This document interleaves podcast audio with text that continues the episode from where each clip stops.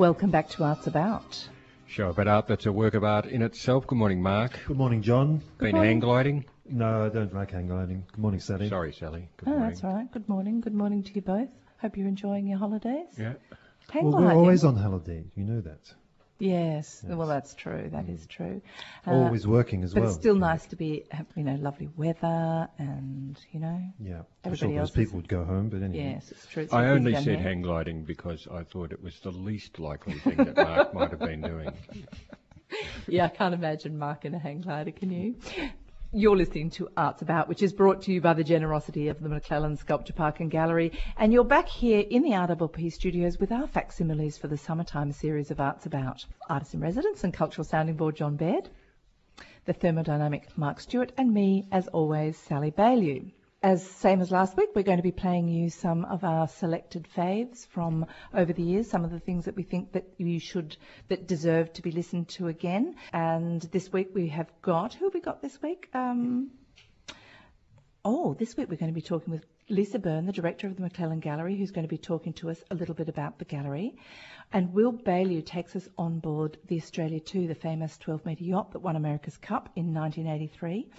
And Will and Swanee are going to be telling us a story about the International Space Station. so, Oh, yes. yes, which is an oldie but a goodie. Yeah. Uh, and of course, a little music to mix it up. So, enjoy the show. The McClelland Gallery and Sculpture Park is arguably the most important sculpture gallery in Australia and is dedicated to promoting understanding of Australian, modern and contemporary sculpture and also leading the international discussion about art and its relationship with its natural environment. Its director Lisa Byrne took over its stewardship eight months ago and we're very glad to have her in here with us today to tell us what's been happening since she took the helm. Good morning Lisa Byrne, welcome to Arts About. Hello, and thank you for having me. Thank you so much for coming in.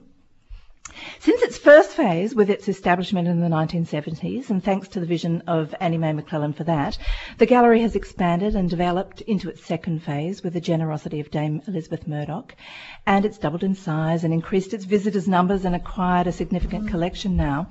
And it's entered into its third phase, the website tells us. What's in the pipeline, Lisa? We've got quite a bit in the pipeline, things that I can talk about and things that I can't Well, talk it's about. good to have Sally secrets. You don't so have to tell us all right. everything. I won't tell everything. Um, most recently, I think we spoke about um, a little while ago, was the announcement of the Sarah and Baillieu Myer Education Pavilion that we're currently building. Yep. So that's all on track, and we're looking to open uh, in December this year. Oh, really? It's that soon. I was That very soon. excited because I was there on the day when the, the first sod was turned with the children and and uh, Sarah and Bails were there, which was very exciting to It see was them. very exciting. Where are they and- going to put all the bins now? Good question. well, that, like I didn't even know that little area was there really until It- the until terrace so many- was sort of Mm. a little forgotten nook around the back Yeah, of the building was. and didn't quite, I think, ever sort of fulfil its um, mission from when the building was first built by Colin Munro and Philip Sargent in 1971. Um, so the idea was to um, basically fill it in and make it a beautiful um, space, pavilion space that looks out over the park. And Kerstin Thompson Architects did that for us Yeah. and it, look, it will be spectacular. So, um, and we'll have concerts, we'll have making, we'll have all sorts of terrific creative activities for people, lectures. It'll be able to be used after hours for events and corporate corporate hire and things like that. So we're very excited about its sort of multi-purpose use for us. Yeah. Above its core focus of education. Because added to the, you know, core, one of the core sort of ideas of McClelland, which you talk, talks about in the, on the website, which is this relationship between art and the natural environment. In a way, that that is the portal, isn't it? That is the because it had its ba- seemed to have its back closed beforehand. It did, yes, that's Yeah. right. And I think for ed- education is a way to bring everyone to art and, and the experience of artistic practice, and to think about ideas and inspire and and you know you know sorry inspire and to get us thinking imaginatively about our world, what's happening in our world. How we can contribute to that, and then artists bring out these amazing ideas through different media and practice, and we do it through sculpture, um, and more and more through its relationship with the environment as well, and positive well-being. Um, our health is all about our mind and our body and our soul. And Yes. that is something that comes out through our experience with art. Absolutely, and it's it's so much more a part of ordinary dialogue these days, and and the um, certainly even in the education of children, we are talking much, much more about the environment. It's on our minds all the time, really, now. It is, and the mm. wonderful thing about being the director at McClelland is people share their stories and experiences of McClelland with me, and invariably they involve family experiences. Um, they come. One woman actually told me not long ago that the week before her mother died, she and her family brought her mother, who was unwell, to McClelland, and they had a family picnic day. They walked around the park as much as they could. They had lunch saw the exhibitions and her mother died the following week Yeah. and she said that really that memory and that day for her family was significant for her and she um, has a very special place in her heart for McClelland because of that another woman yesterday at uh, Baluk Patsy was telling me that her daughter used to come along and join into different concert activities that were happening through the gallery in the park in the holidays.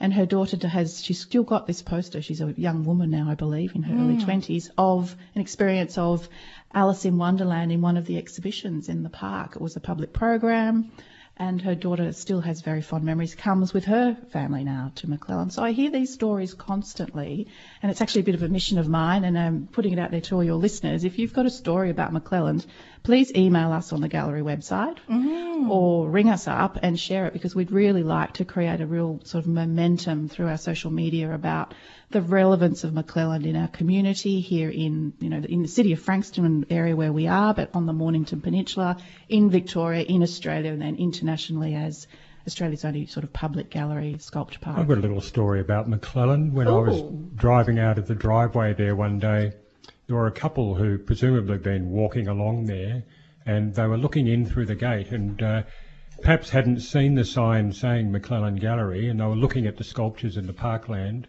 And I drove up and uh, stopped next to them, and they asked me whether or not that was my place. And uh, after I assured them that it was, they, they looked at my car and doubted my response. I think. And that is another thing about that beautiful building that was built in 1971. It does have a sense of presence as a gallery and um, sort of museum-like feel, but it also does have a wonderful sense of family scale building. You know, it's a large family home in a way, and that's something that I really, I'm really keen to foster about McClelland is people do walk in the door and they feel very welcome wherever Yes. they just look around. They can head in three different directions immediately, and they know where they are and what, what they can expect. Yes, it's not overly grand or. No, Um, and, or, over, or overwhelming. And there's people walking everywhere. They're walking between the shop and the cafe and th- through the two galleries, back out into the park, back inside again. So it is interesting that yeah, you say is that your ha- was Dave was their daughter was that your home on the park? Yeah. Hey, um, Splash has just finished the, the or the uh, competition, or not call competition. for the, the entries call for has, entries that's has, right, has closed this week. It did. Um, how did that go? Have you got lots of? We lots have fabulous entries, I have to say, um, and we're selecting that next week. Ah, so very soon. Very soon. So I'm very excited about that. We have um, the first director of McClelland, Carl Andrews. So some of your listeners may remember him. Uh, Carl's coming down. He lives in Sydney now to help select. I'll be selecting, and also Michaela Dwyer, a contemporary sculptor. Um, the show will be selected down for the two galleries, and then our judges are Linda Michael and Samantha Comte.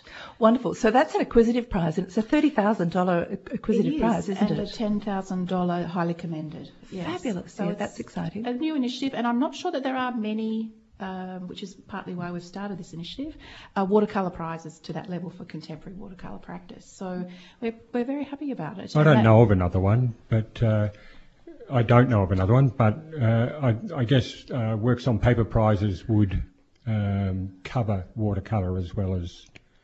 Um, They do. Mm. We have, given we've put a contemporary slant on the on the use of watercolour, we have sort of said it has to be eight, the work has to be 80% um, made or u- use of watercolour. Right. How that presents itself could be quite an interesting thing, and I mean, Oh, I encourage fascinating, I'm visitors to come and see because given that we're we're wanting to include the traditional watercolour community, but Mm-hmm. we're also wanting to include artists who are thinking and using the medium in a completely different way Yeah. as well. So Is that an annual or bi- biannual? we're hoping to do it every two years. Every two years, yes, yeah, and it's funded through the Finari bequest, which was um, we're very uh, proud of that at McClelland. Um, the family left the money for works on paper and painting Yep. acquisition. So they that's where we get the um, prize The prize for- award from. Yes, we're very fortunate. Uh, obviously, a very important part of the funding model for any um, art, in particularly institution these days, because it is so tough, isn't it? It is tough, and it's um, it's yeah, we we we are very fortunate, I have to say, to have that as an ongoing legacy that Yeah. we can um, use for to acquire and continue to grow the McClelland collection. Another fabulous thing that's going on, there's been an announcement about uh, the fifth instalment in the Southern Way um, series. There is. So we've just announced um, the beautiful Love Flower piece to go on the Cranbourne Road exit. So our beautiful reflecting lullaby, uh, Chrome Gnome, as he's Chrome Gnome, affectionately referred to as well. or, or other things less Other things, I'm sure, yes. yes, um, will be coming into the collection of um, McClelland and the beautiful Love Flower by John Meade and Emily Karanganikolopoulos. It, that, uh, My I'm so apologies to your you- Greek listeners I'm so glad if I got that incorrect. I was not did my best. Yeah. Um, Emily and John have put a beautiful work together, uh, drawing on Ikebana, sculptural form, and the um, agapantha, which I know is a contentious It is plant it on is. the, and not well loved by some on the peninsula. I think it's an old-fashioned plant. I think it is very loved by by the institute, you know, the old-fashioned, and and it is abhorred by the environmentalists and Yes. botanical lovers amongst us. Yes, that's right. Um, it's a spectacular work, um, incredibly elegant, twisted form with a beau- two beautiful flowers at the top that will actually be illuminated with um, LED lighting at night. Oh, so okay. So has there been some consideration given to how engaging that is with the freeway? Because the gnome, I have to say, is a little elusive at times. It, um, you know, it's it's fine from the overpass, but going past on the freeway, it's a little difficult to it engage with. That's right, John. It is tricky to see um, from, particularly coming towards um, the city up the Yeah, freeway. You can't yeah. see it. Um, it is around 12 metres high, I believe. Okay. I expect at night you will see some illumination of the LED lighting, Right. and they'll, you know, my feeling is that it's going to look a little bit like um, a constant firework. Right. Rather than that explosion of colour disappearing, Yeah. it will be a sort of beautiful hovering form. right, a static fire. Yeah, works. static fire type thing. Yeah, probably a little more subtle than a fire, but um, you will see it in that way. I think to appreciate it, though, you will still need to come up the exit and drive through that cross On your way to intersection. McClelland. Yes. Yes. On your way to McClelland, that's right. Yes. Yes, and you can always make a detour, even if you're just heading north. You can come up the ramp and go down the ramp again. You again. can, that's Yes. right, and experience No both speeding, the though. sides. That's right, no speeding, no, that's right. Um, now, John, uh, one of the one of the two, is a local, isn't he? He is. John grew up in Langwarrin. Yes. Um, and in fact, he still has some family members living in Langwarrin, so we're absolutely delighted. He did attend school here for a while, I believe Frankston High, and then um, I think he moved moved away at some point, at that partway through his um, higher education. But he has a long-standing um, yeah connection Link with to here. yeah, it's terrific. Well, So that's great. I hope at some point we've talked briefly off air, and uh, I hope in the f- near future we might get him in to tell us a little bit about it. I would love that very much. Yes, Yes, that would be fantastic. yes. Um, uh, well, the other thing I wanted to ask you about, I, I, what is what is it like? You've stepped into this role here at McClelland, which is, as you've been alluding to, it, this gallery's been here for a very long time, and there's a whole process that's been in place for funding, and um, Dame Elizabeth has passed on, and that, that model has really changed. Is it a really diff- is it a difficult job? Is is a lot of your job about funding finding now? Um, it is. It is a big part of my job, definitely. Um, I have a very special place in my heart for McClelland. I always have had it, uh, being a curator and coming from an arts background. Also, someone who is um, particularly interested in social history and that connection of art and social history as well, and telling stories about our people and in that sort of anthropological way. For me, McClelland is really about the experience of all of those things together. It's about the fact that it has an environmental experience, it's about the art, it's about all of the different families. I mean, the, the McClelland family who started it, it was Australia's first private funded museum. offer. Ah. So it is quite significant in the art history Yep. of Australia in that large sense. I mean, there were others in different contexts, but McClelland was the first of its kind. And the, whilst the gallery is um, runs on a you know a publicly funded model, and we have tax deductibility basis for gifts and donations, it is it is definitely tricky in the current environment for all arts organisations. Um, particularly small to medium is the Yes. community we're in. We have to be very entrepreneurial. Um, we have to think very hard about where we're spending our money and who benefits and getting them, you know, maximising that and having what um, we all call at the moment impactful investment across the board, whether it's artistic, There's a whole new language, financial, uh, the Mm. whole um, the experience in the park. So it is a challenge, definitely, but it's a great challenge, and I love it. And uh, as I've said, I really do enjoy all the stories that I hear. I um, see the efforts for all of the hard work that our staff put in. We've got a fantastic education um, coordinator there, Imogen Good, who's going to be, you know, expanding our education offer. We have about four to five thousand children from, you know, early, early preschool groups. In fact, you've probably seen some of. I've been posting some of our lovely little family um, creche groups that come wander around the park, through to high school um, students coming and learning about the story of modernist sculpture, for instance Yeah. in Australia because we're the only place that can tell that.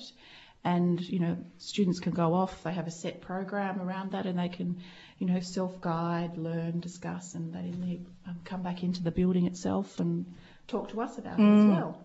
And of course, um, we're about to come into the school holidays in the next sort of 10 days, and nearly always uh, um, McClelland has holiday programs specifically for kids. There are. So there's quite a bit. There's a, some weaving happening. There's some um, insect exploration taking place in the park as well. So if you jump on our website, all of that offer is currently, and it's actually been uh, boost, put on Facebook, I think, this week. Another sort of roundup again. So they are limited in number. So I do recommend everyone get on and book pretty quickly because they do book out. I think we've got three each week at the moment. Yes, off the top of my head. You've also got some other really interesting things too. There's um, uh, the, of course, you've got Sandy Mestrom's Black Paintings, which is on, which is an exhibition that runs till the um, 11th of November. But you've also got a talk, haven't you, coming up about Atlas of uh, Memory? We do. So the two current exhibitions, Black Paintings by Sanné Mestrom, who is also a local artist.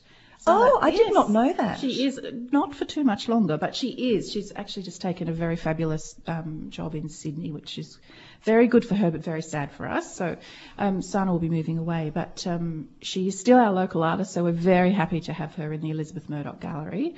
Um, and she will. She had to unfortunately cancel her artist talk recently because she was unwell, but we're hoping she'll come back. So I might let you know Oh, about that'd be good. date so others can come. Um, and then we have the Gordon Ford show, Yes. um, by Annette Warner. So Annette's doing her PhD all on Gordon Ford and his contribution to the bushland garden movement here, or really the, the founder of it. Um, and she's been um, working through the family archive. There's an extensive archive that Gordon left, and she's the first researcher that's been given access. So she's got this wonderful show that sort of depicts all of the connections of Gordon through Alistair Knox, uh, Peter Glass, the musician, uh, the Heidelberg School artists, um, Max Meldrum, and all of these sort of influences, music, environment, in- uh, activism around land management and preservation of forests and things like that. She's brought all this together in the show and then looked at the way Gordon used rocks and landscape design to create a bushland setting that looks like it's a natural setting. It doesn't. A lot of them have also been bulldozed through over time more recently, which is very sad because people don't realise that it's, actually actually a very created. beautifully worked natural setting that they don't realise has been cultivated. Goodness me. So Annette's speaking on the 9th of November Yep. in the gallery.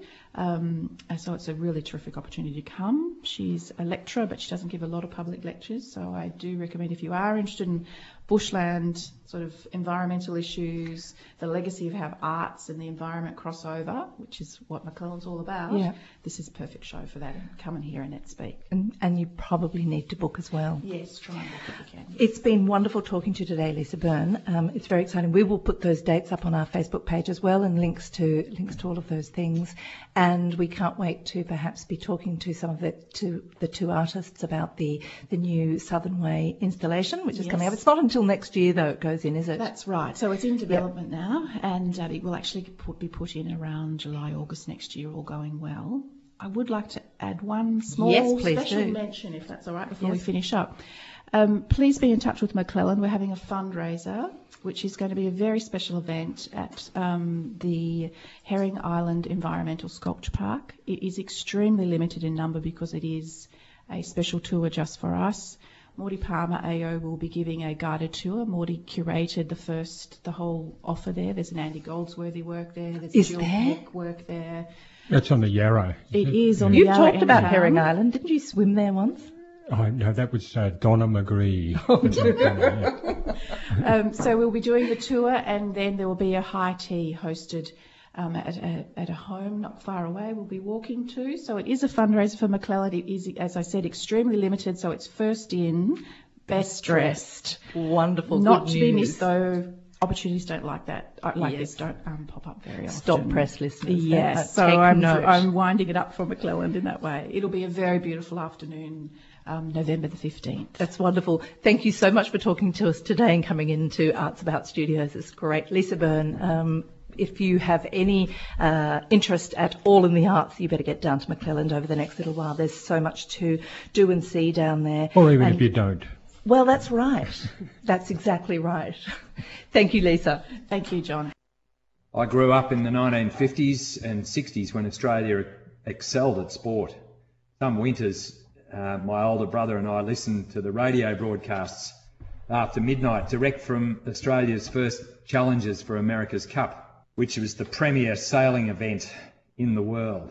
Uh, we hid our transistor radios under our pillows and we had little earpieces so our parents wouldn't know wouldn't know that we were still awake. Anyway, I heard the commentary. I heard the foghorns around Newport in Rhode Island. Um, I heard the sound of the bell on the America's Cup buoy. I first heard the names Jock Sturrock and Bus Mosbacher, Jim Hardy and Dennis Conner, the 12 metre yachts Gretel, Dame Pattie, Constellation and, and Intrepid. Later on, when I was a bit older, I read The Great Gatsby, which was set in the same area. There was Block Island and Martha's Vineyard, fogs and you know, twinkling lights, lobster boats and waterfront bars, etc. I felt very familiar with the place by then. And in 1974, I joined a group that travelled to Rhode Island to see Alan Bond's first challenge with his boat Southern Cross. In that group were Jock Sturrock and Bill Northam, two legendary Australian racing sailors who, who I met and got on well with.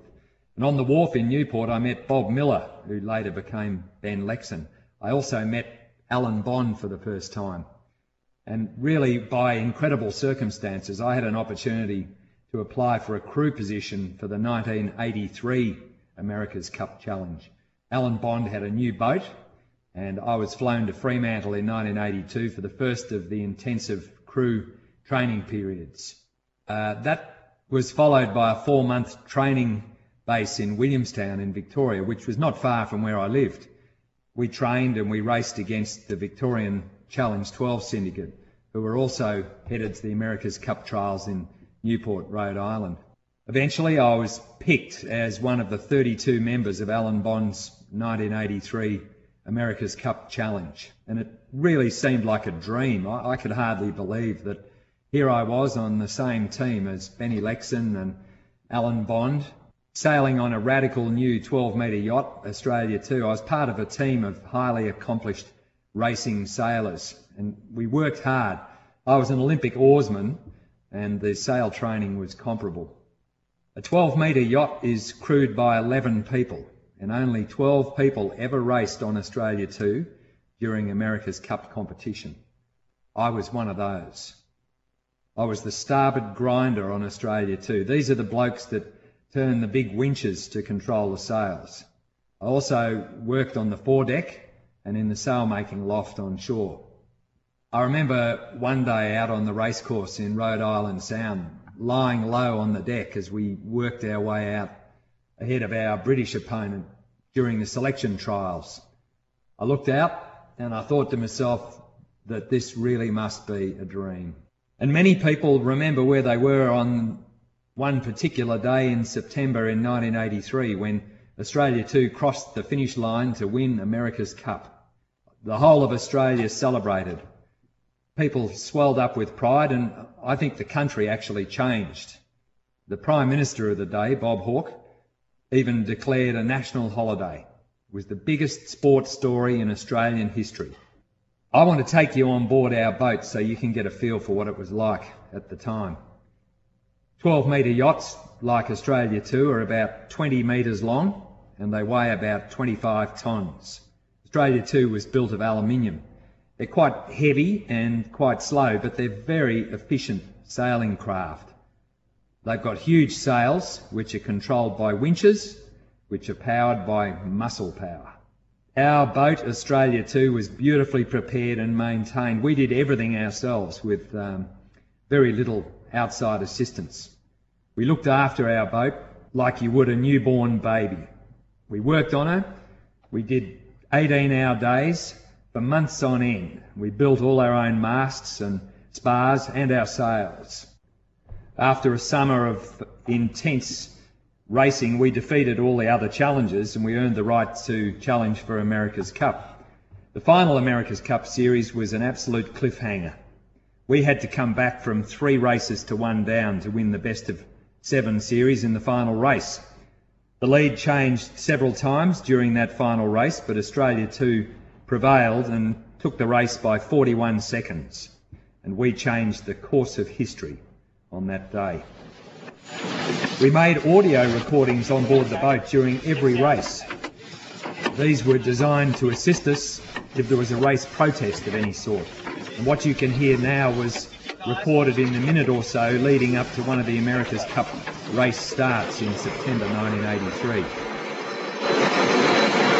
We have the rather complicated manoeuvring during the 10 minute pre-start period and you can hear the mechanical sounds coming from Australia 2 while she's being put under the stresses of racing. These stresses are enormous. There's more than 30 tonnes of pressure on the mast alone. That mast is nearly 30 metres tall and the Kevlar sails are as taut as drums. The Kevlar sheets, or ropes, which control the sails, are wound around massive aluminium drum winches, and the popping noises are the sound of these sheets being eased out and then cranked in again, inch by inch, as the boat is manoeuvred. What sounds like bells ringing is in fact the sound of winch drums spinning free at the times when the pressure is being released. There's a lot of noise, and it might seem like a confusion of voices, but in fact we had a very orderly system of communication on board. You can hear times, distances, and other tactical decisions being made by the crew during the heat of competition. We're straining everything we can to get an advantage over our opponent.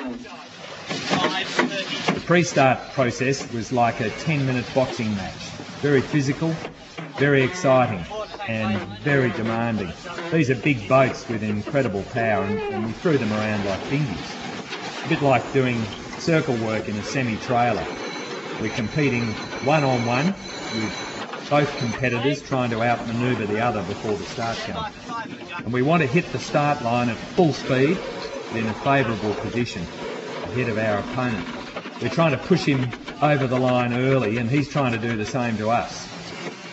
The 10 minute start sequence is very tense and a very exciting time. It's like playing aerobic chess in fast motion.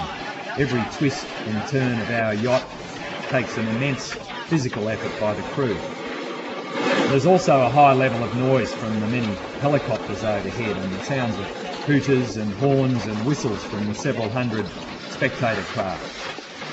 We competed in about 50 races that summer in Newport, often intensely hot on shore, more than 38 degrees or 100 degrees Fahrenheit, but on the water it was almost always cool or cold.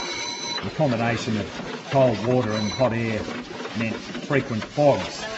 Uh, Narragansett Bay is famous for that. But on the final day, 26th of September 1983, we did eventually beat the New York Yacht Club's boat Liberty, sailed by Dennis Conner. And in doing that, we broke a 132 year stranglehold by the New York Yacht Club over America's Cup.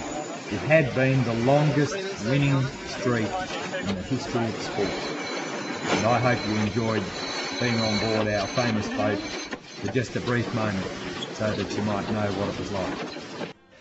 Hello, listeners to Arts About, and hello, Swanee. G'day, Will. Uh, that's a bit different to our last report, which we obtained, I think, by riding about 50 kilometres on the RPP tandem. Yes, it was very much a terrestrial report, that one. Well, this time we're actually in the Bluescope studio for Arts About, and we're hoping today to create history for local radio because we're going to speak we hope, directly with the International Space Station as it whizzes across the sky. A bit of an uplink. It is an uplink, and we've had to justify it to Brendan. He wanted to know what it had to do with the arts, and we discovered to our delight that the crew of the ISS uh, have been able to stream parts of Arts About as they go across, and they've been listening to us, rattling on to about local arts for some time. And apparently, they do enjoy hearing us. I have heard this. Yeah, and they've sent a message thanking us for our show. That the commander of the ISS is a Russian, and he's apparently a great fan of opera, and he likes to paint when he's not out in space. Um, but because of the great speed of this thing, uh, the ISS, we're only going to get a relatively short time to communicate. And what's And- this chap's name? It's uh, Commander Colonel uh, Gennady Padalka. And he's a fan of the show. He is a fan of the show. He's and he's he, he loves the arts himself. Hmm. But because we've got to wait until we get reception, we're going to ramble on probably here for a bit while we're waiting for the first signals to come through, so that we can communicate directly. Brendan is aware these uplinks are not cheap, isn't he? All right. Believe me, he's aware. Um, look, he, he, I thought while we we're waiting for the 1st Mhm. signals to come, I could tell you. I saw a painting, a Tim Storrier painting, magnificent, called the Evening Comet Line recently. I was just riveted by it. Do you know that painting at all? I don't. Look, it's got a large comet flying across an early evening sky. There's lots of stars. There's uh, little specks of fire in the distance. It's a beautiful, beautiful painting. And I wondered um, how many artists have been inspired by skies, both day and night. You know, it's it's uh, prompted me to think about how involved all of us humans get uh, with the sky. We, Well- you, you a sky man? I think every human being's a sky person. Yep, I think we are. We look at it constantly. We're looking at weather, we look for time, we're looking at direction, we're looking for something as simple as rain. We know, look to the heavens and wonder what the hell went wrong. We do, and when things go right, we look up and say thank you. it's literally, it is though the boundary of our world, as you can understand. It's a bit like um, the Truman Show. We're kind of held captive under this uh, beautiful blue Dome. bubble. Yeah, we're in a bubble, and we're actually anchored to the Earth itself by gravity, as everyone knows. Um, and when the sun is shining on us, it comes through our atmosphere. Uh, we really can't see out into space during the day, but at night, when there's no ambient light from the sun, we can look out and see the stars twinkling. And the black of of space that we see out there is actually time itself, and it's blacker than the blackest coal, and it, it's kind of almost blue black. It's quite extraordinary. Because without light, there is no colour. No, that's right. So there is just black. Um, Black is black. I spoke to Tim Storrier. I met him a couple of times, and I, I was talking to him, and he told me that his earliest memory, Yes. one of his earliest Yep. memories, was being taken outside at night by his father as a child to watch the Russian Sputnik, the first satellite ever, pass overhead. And I remember doing the same thing with my father. I was only about five years old, I think, and uh, watching that tiny little pin light just going overhead. A truly amazing thing, and it put the fear of God into the Americans, didn't it? It It got did. things going. It did, and of course, then there's the comets like Halley's comet that I've seen with my father in 1986. Uh, he saw it once before in 1910 as well. I won't be able to see it again.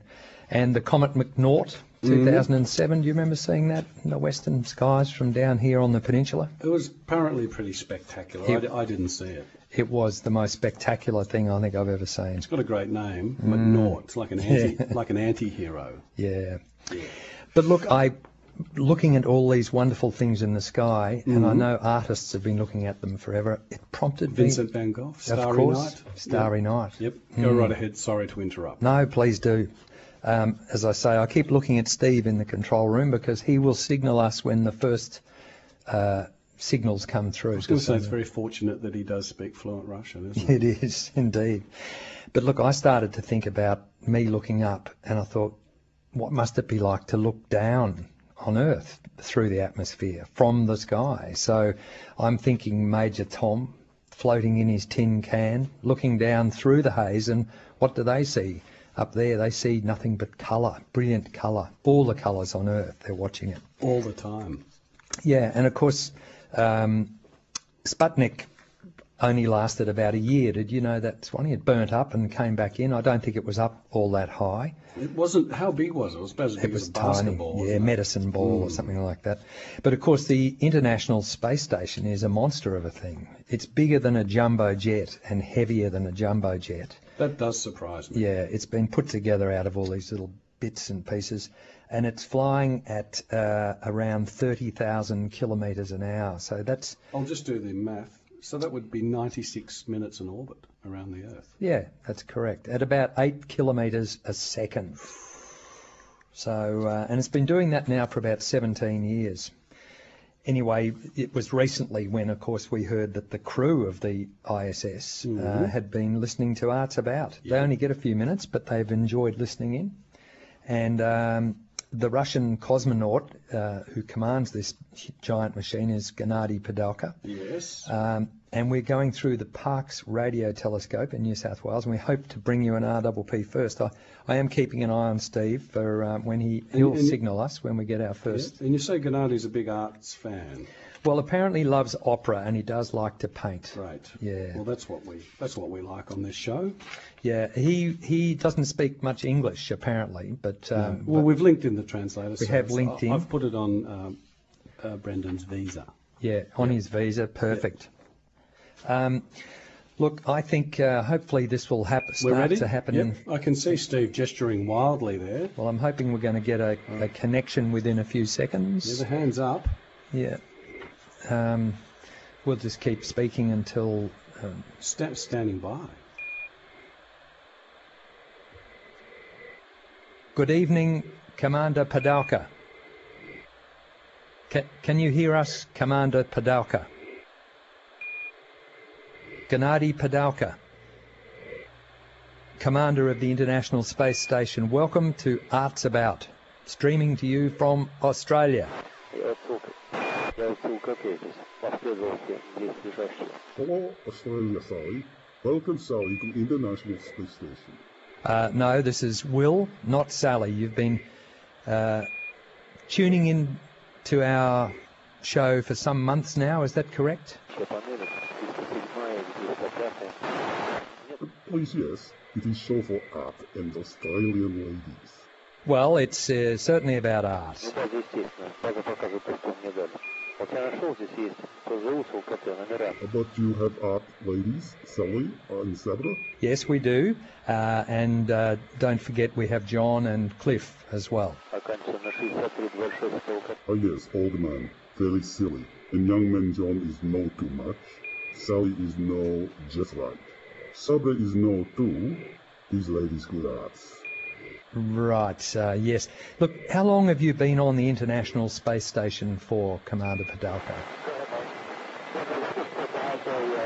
More 800 days to space, me.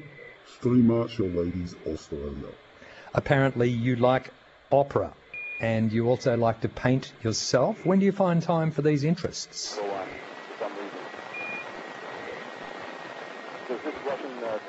Go on. For some reason. Does this Russian uh, fan Please, can speak Sally. Sally's not here today, uh, but I do just want to ask you some questions about the relationship between art and science. Is that okay? Do you, do you understand? quite a bit, not have RP1 and topical one at this time? Not Sally. Why not Sally and today? Uh, Sally is in Turkey right now, but I'm looking after the show, and I do actually have some interesting questions for you. I want to ask you what it's like uh, to look at the sky from above. Turkey? When's Sally back on Australia? Uh, not for a few weeks, uh, Gennady. She's not here, please. She's very busy, and she's asked me to call you for the show. But because we heard that you are very interested in art, as well as being a trained aerospace engineer and commander of the International Space Station, do you think this is unusual for a cosmonaut? They speak Sabu too? Sabra said you leave. No, no, look, Sally and Sabra are not here. Uh, they're not here right now. It's just me, and we're running short on time. Our streaming window is going to close very soon.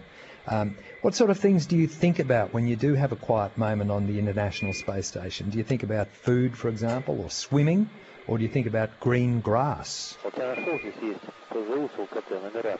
Art uh, Sally and Sabra Easton.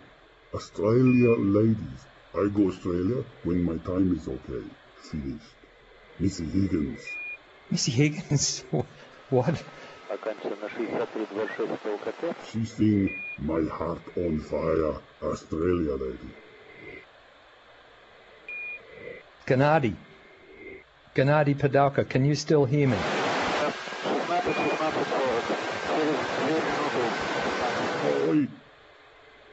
I think we're losing the window. I think we may have lost the window.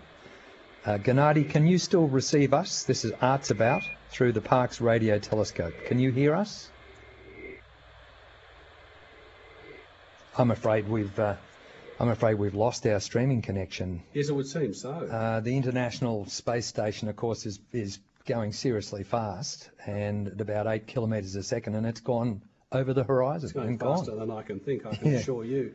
Uh, it's not really what I'd hoped to get from the commander. Um, No, no, well, some aren't as passionate as the sky as you are, Will, it seems. Well, pos- possibly not, but that's it nonetheless. And uh, I think that's been a very interesting exercise, and I think we might, on that note, go back to you in the studio.